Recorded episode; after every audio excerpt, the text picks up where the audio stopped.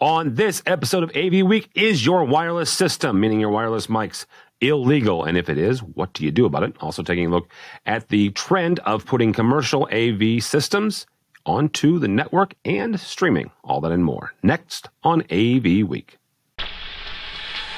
The network for the AV industry. What are you listening to? This This is AV. This This. this is AV, Nation. This is AV Nation.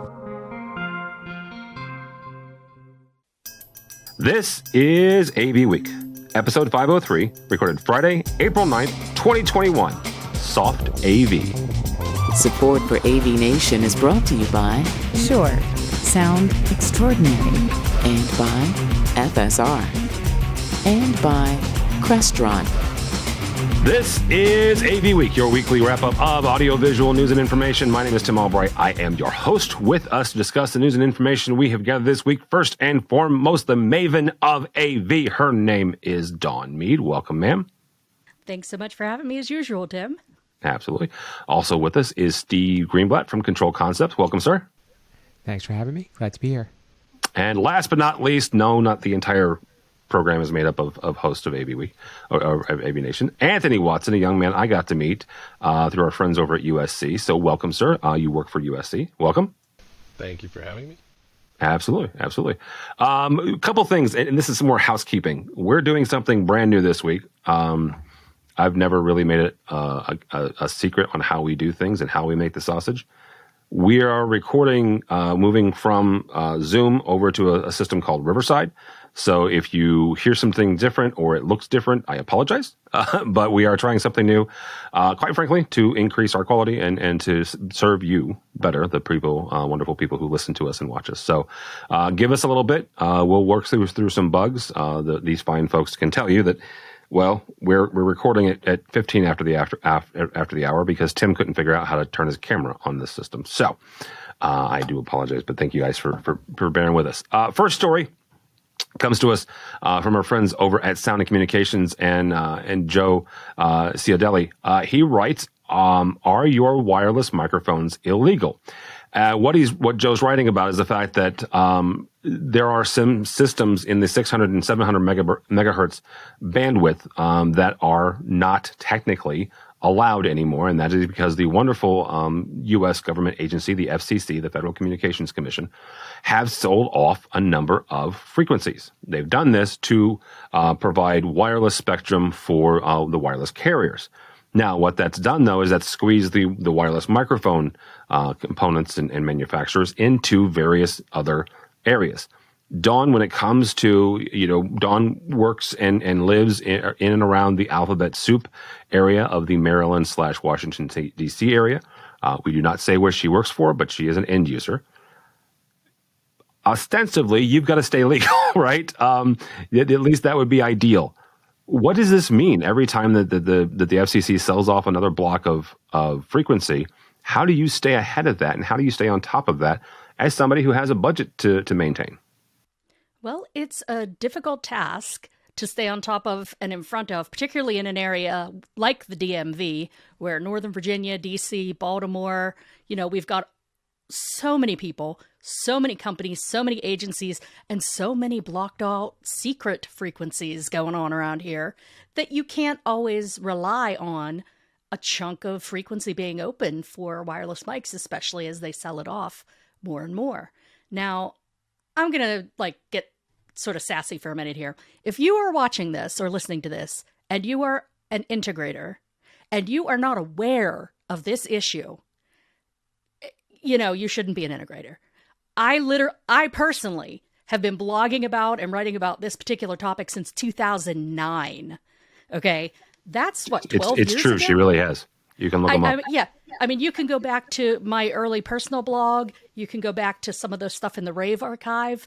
Uh, This is not a new issue. So if you're in integration and you're not actively educating your customers about this issue, shame on you.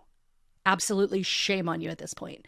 Now, I will say, end users, when I became an end user, joined this organization, which is very large, um, national, multinational organization there are a lot of places that still technically have illegal microphones. And the first thing I did when I started was some of these projects that were coming up on life cycle refreshes. I said, What microphones do you have in there? Okay, FYI, those are illegal. We could get in a buttload of problems with, you know, the government for using that.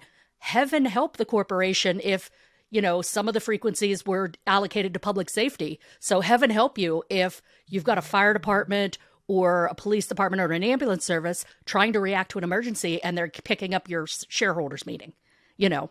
So it's not a not a basic issue. It's it's a very serious issue that we all need to be aware of. And i've been educating in the 4 years now i've been where i am a lot of my end users of hey even if you if you don't have the budget to refresh your whole system be aware of things like this FCC ruling and the fact that these microphones are illegal because, you know, part of our job as internal AV specialists is not just designing systems that will work for our company and be cost effective, it's risk mitigation. And our job is to make sure that the company is not liable for damages, for breaking the law, for any number of things. And, you know, it's more than just hanging a screen on the wall, guys, or putting a mic in a room. You have to be aware of all of these issues. So, um, yeah, this is a big topic, and I can't believe in 2021 we're still talking about it. But you know, the, the the system that I first educated my company on is finally getting refreshed this year. So yeah, three and a half years later, we finally went from "Hey, that's illegal" to "Okay, we're getting the budget and it's getting redone." Well, Anthony, I'll bring you on this because you're also the other, the other end user on this. Um, USC, you know, public university, you know, California system.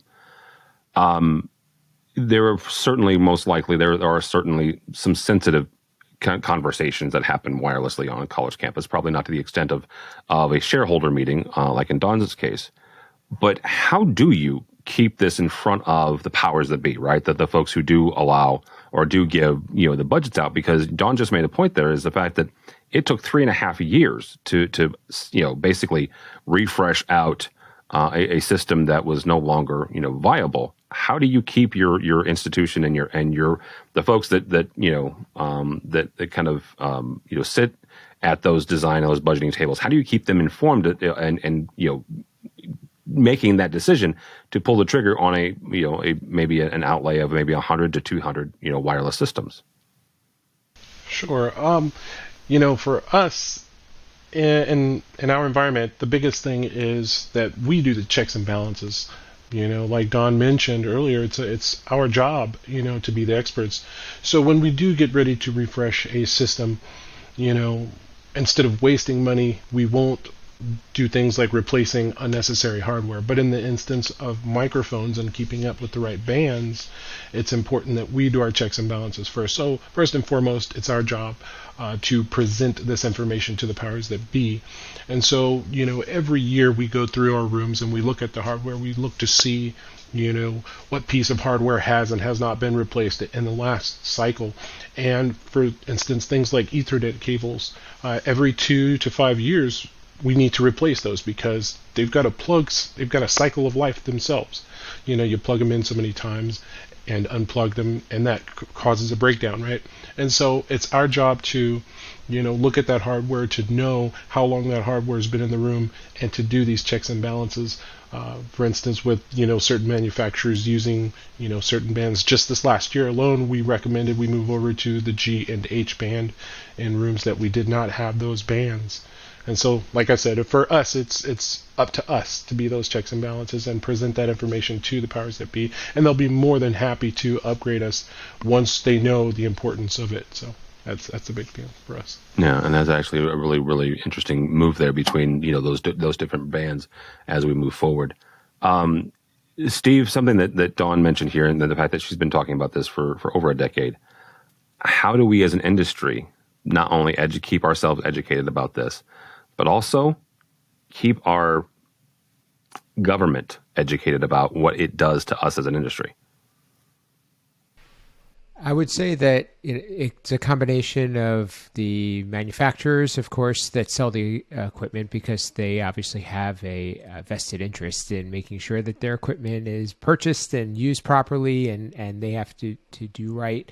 Uh, then you also have the industry associations that uh, I think are very good at uh, or, or, need to be thought or looked to to provide guidance and also to be that that voice for the industry. So the to, to, to your second part about how to you know talking with uh, the the government and, and and informing people of our existence and the importance that that's what I would say is is that we have to look to to uh, uh, the biggest voices that we can find and, and that represent our industry, and that being the industry associations. But but um, I think think our industry always needs more and more education, and education isn't only in the form of doing a webinar or doing a presentation, but but more so explaining the being a translator because I think, and, and we find this a lot in, in our space in, in programming and and, uh, and and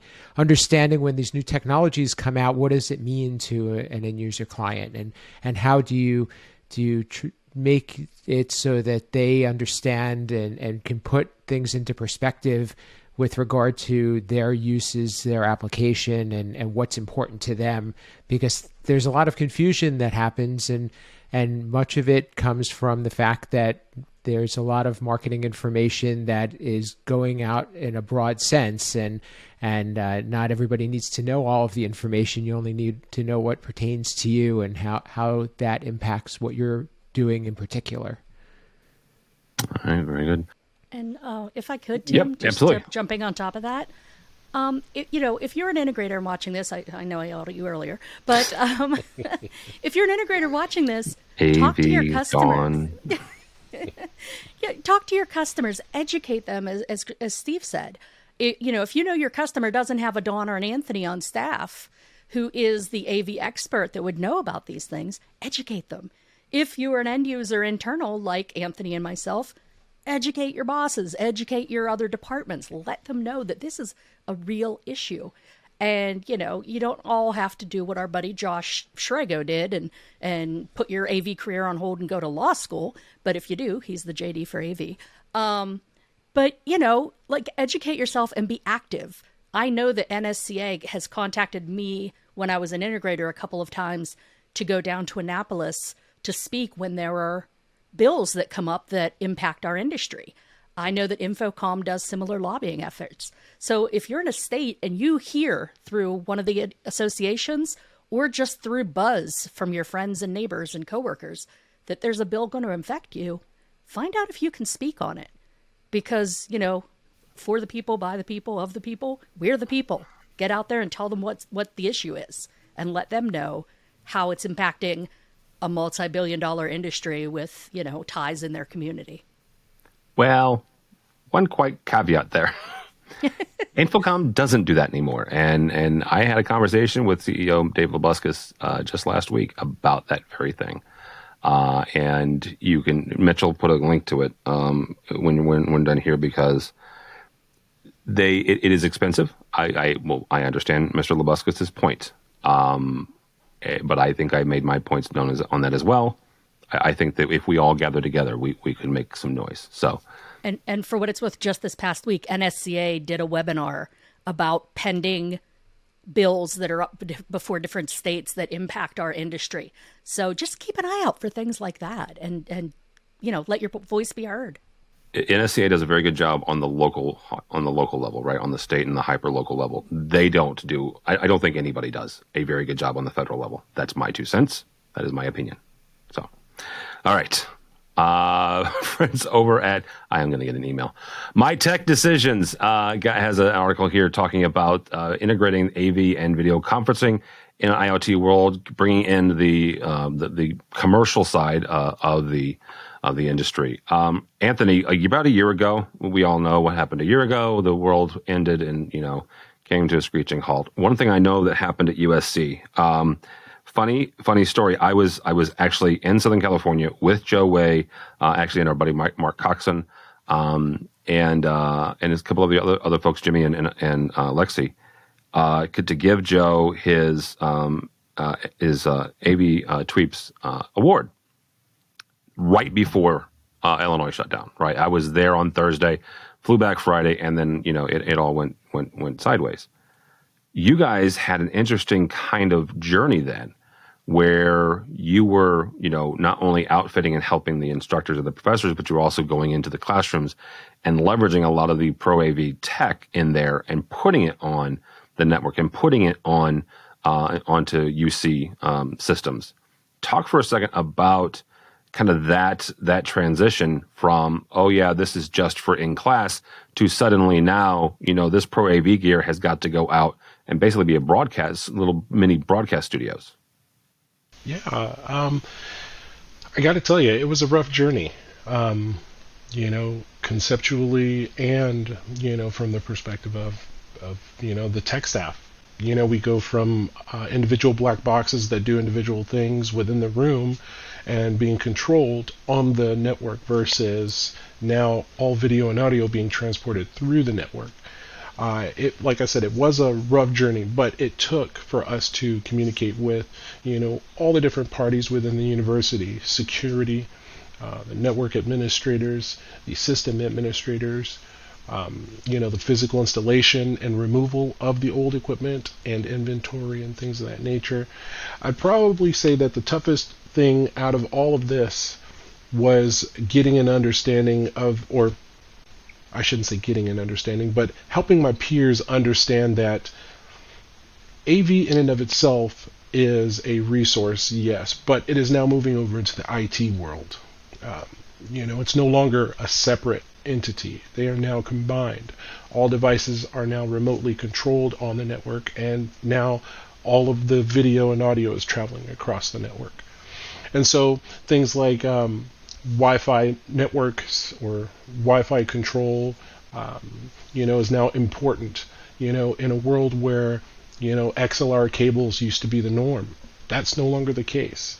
You know, XLR cables, you know, would get you there with your SN38 handheld microphone. We've eliminated that process entirely. You know, now everything's wireless. Everything is, you know, now just on the USC network. And so, biggest hurdle once again for us was, you know, making that transition, getting people to understand uh, the network side of things and the IT side of things. Now it's about Zoom, Adobe Connect, um, you know, all of the other types of conferencing software. So now our techs have gone from being hands-on with the hardware to being hands-on with the software. That was our biggest transition, and that was the toughest thing for for us. That's a huge thing right there, and I, want, I, I don't want people to miss this. Your your background is IT, right? You're you're that's that's that's where you that's where you came up through.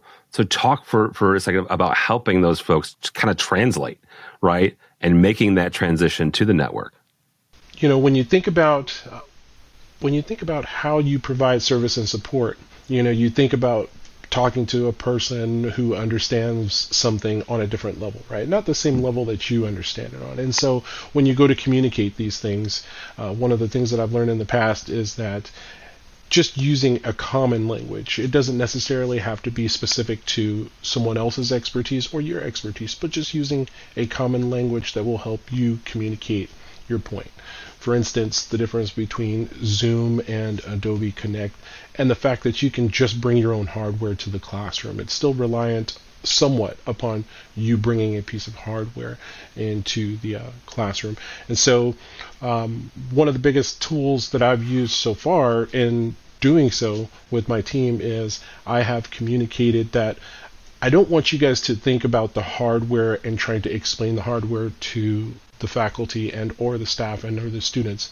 Let's explain to them the software and how that software is going to be used to enrich their learning or their their teaching.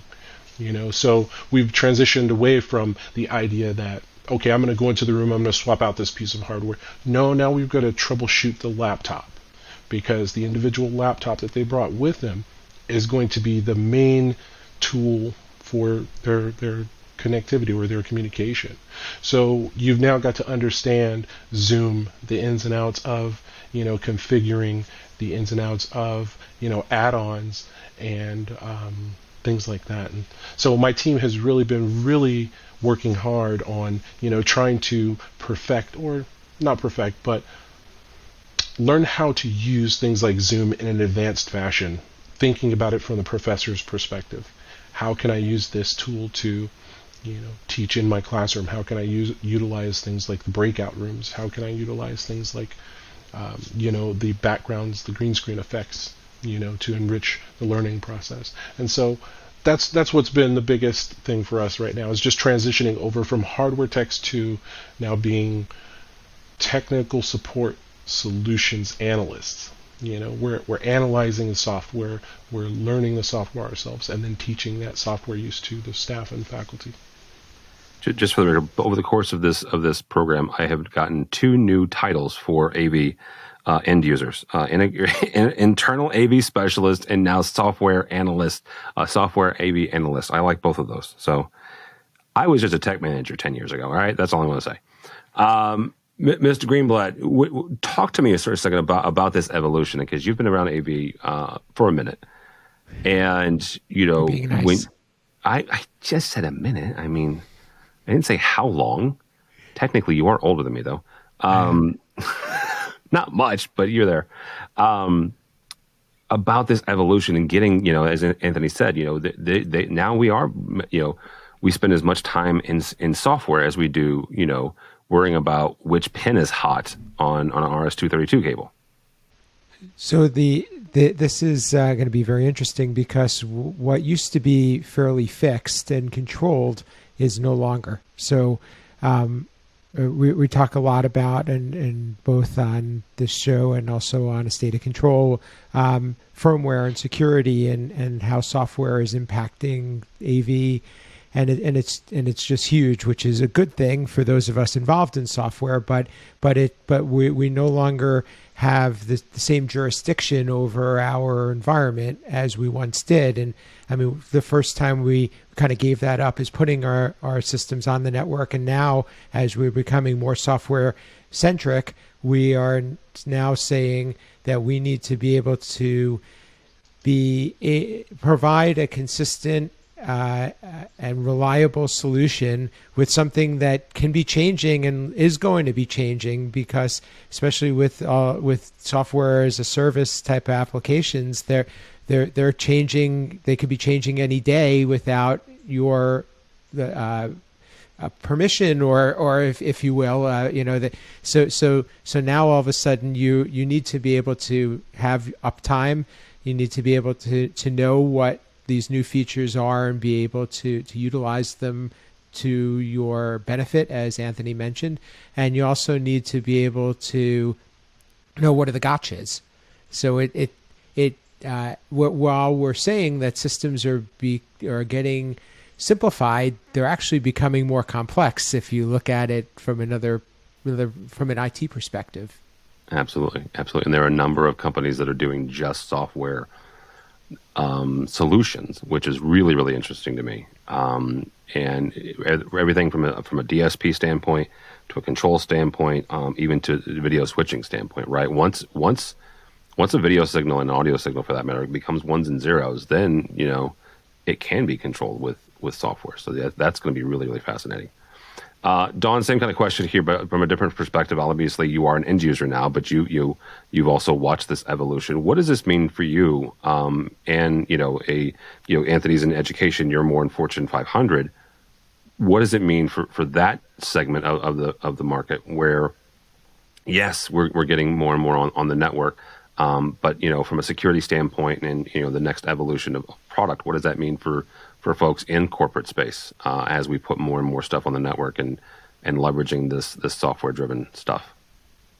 I'm going to go to something that both of my fellow panelists said and bring up the idea of education because this is something that my team, the AV team, has been going to both the IT team and the InfoSec team in our company to educate them on a lot of the AV things. We've gone to the point where we take some of our seats in InfoComm classes, AVIXA classes, when we have our membership active, and we give some of those to the tech support guys on the IT team because they're the front line of support, especially executive tech support. Um, they're the ones that are going to be called into the boardrooms where the higher ups are having technical issues with the AV system slash IT system. Um, as well, we have some classes coming up for the AV team that are purely IT classes teach us Teams before Teams becomes live in our organization. Teach us whatever the next software is before that becomes live in our organization because we will also be tech supporting, you know, some of the IT stuff. Um, it's it's very much a matter of knowing how to speak each other's language, as Anthony said. Uh, shameless plug: take my class at InfoComm. It's just about that topic, speaking the same language as who you're talking with. Um, but yeah, it, it's a case of we got to learn. We got to be able to understand enough of each other's world that we can then put that into action. Um, and, and, I mean, that's really the, the, the biggest part of it, educating them so that when we do have a new piece, uh, we're in the process of piloting two different software based AV products right now. We're just starting the pilot phase with those. We have to take that to InfoSec and get it blessed by them.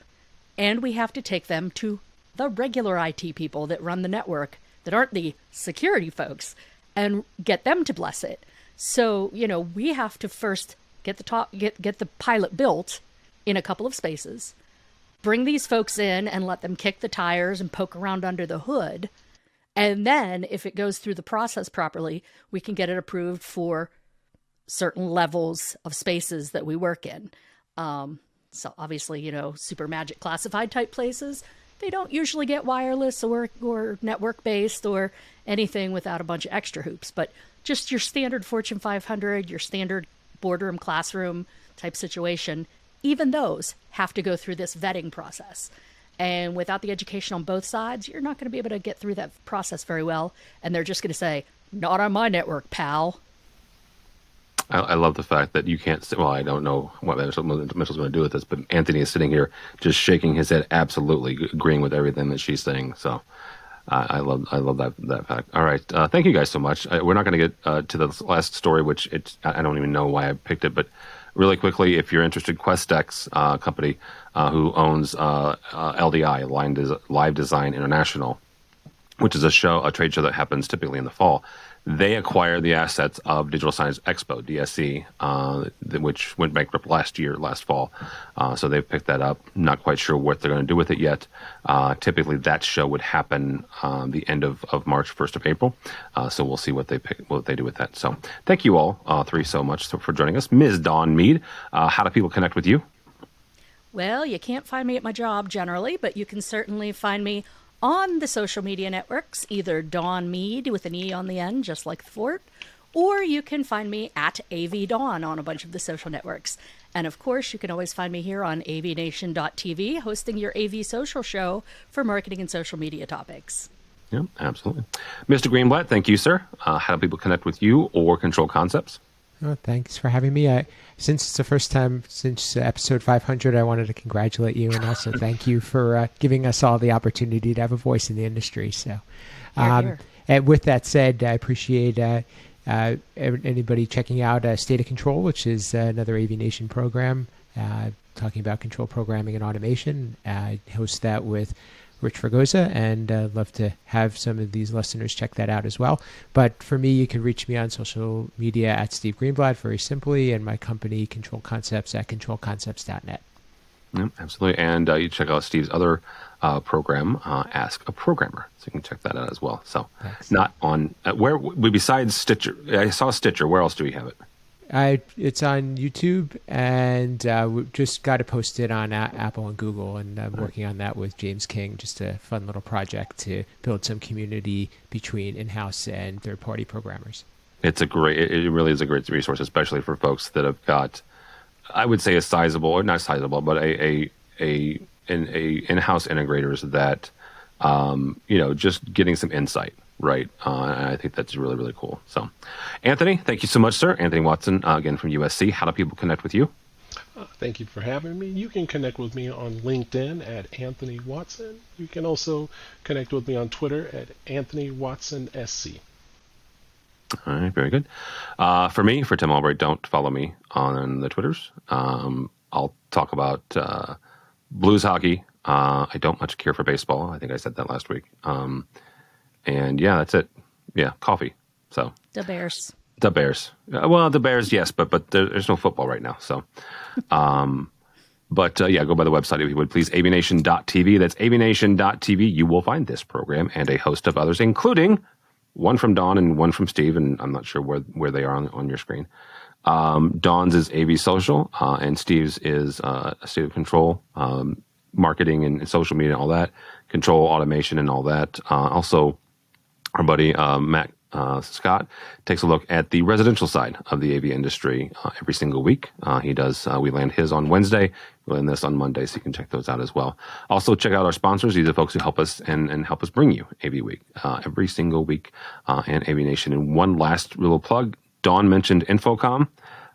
we're going as well. we're going to Orlando, so stay tuned. We've got some really cool things going.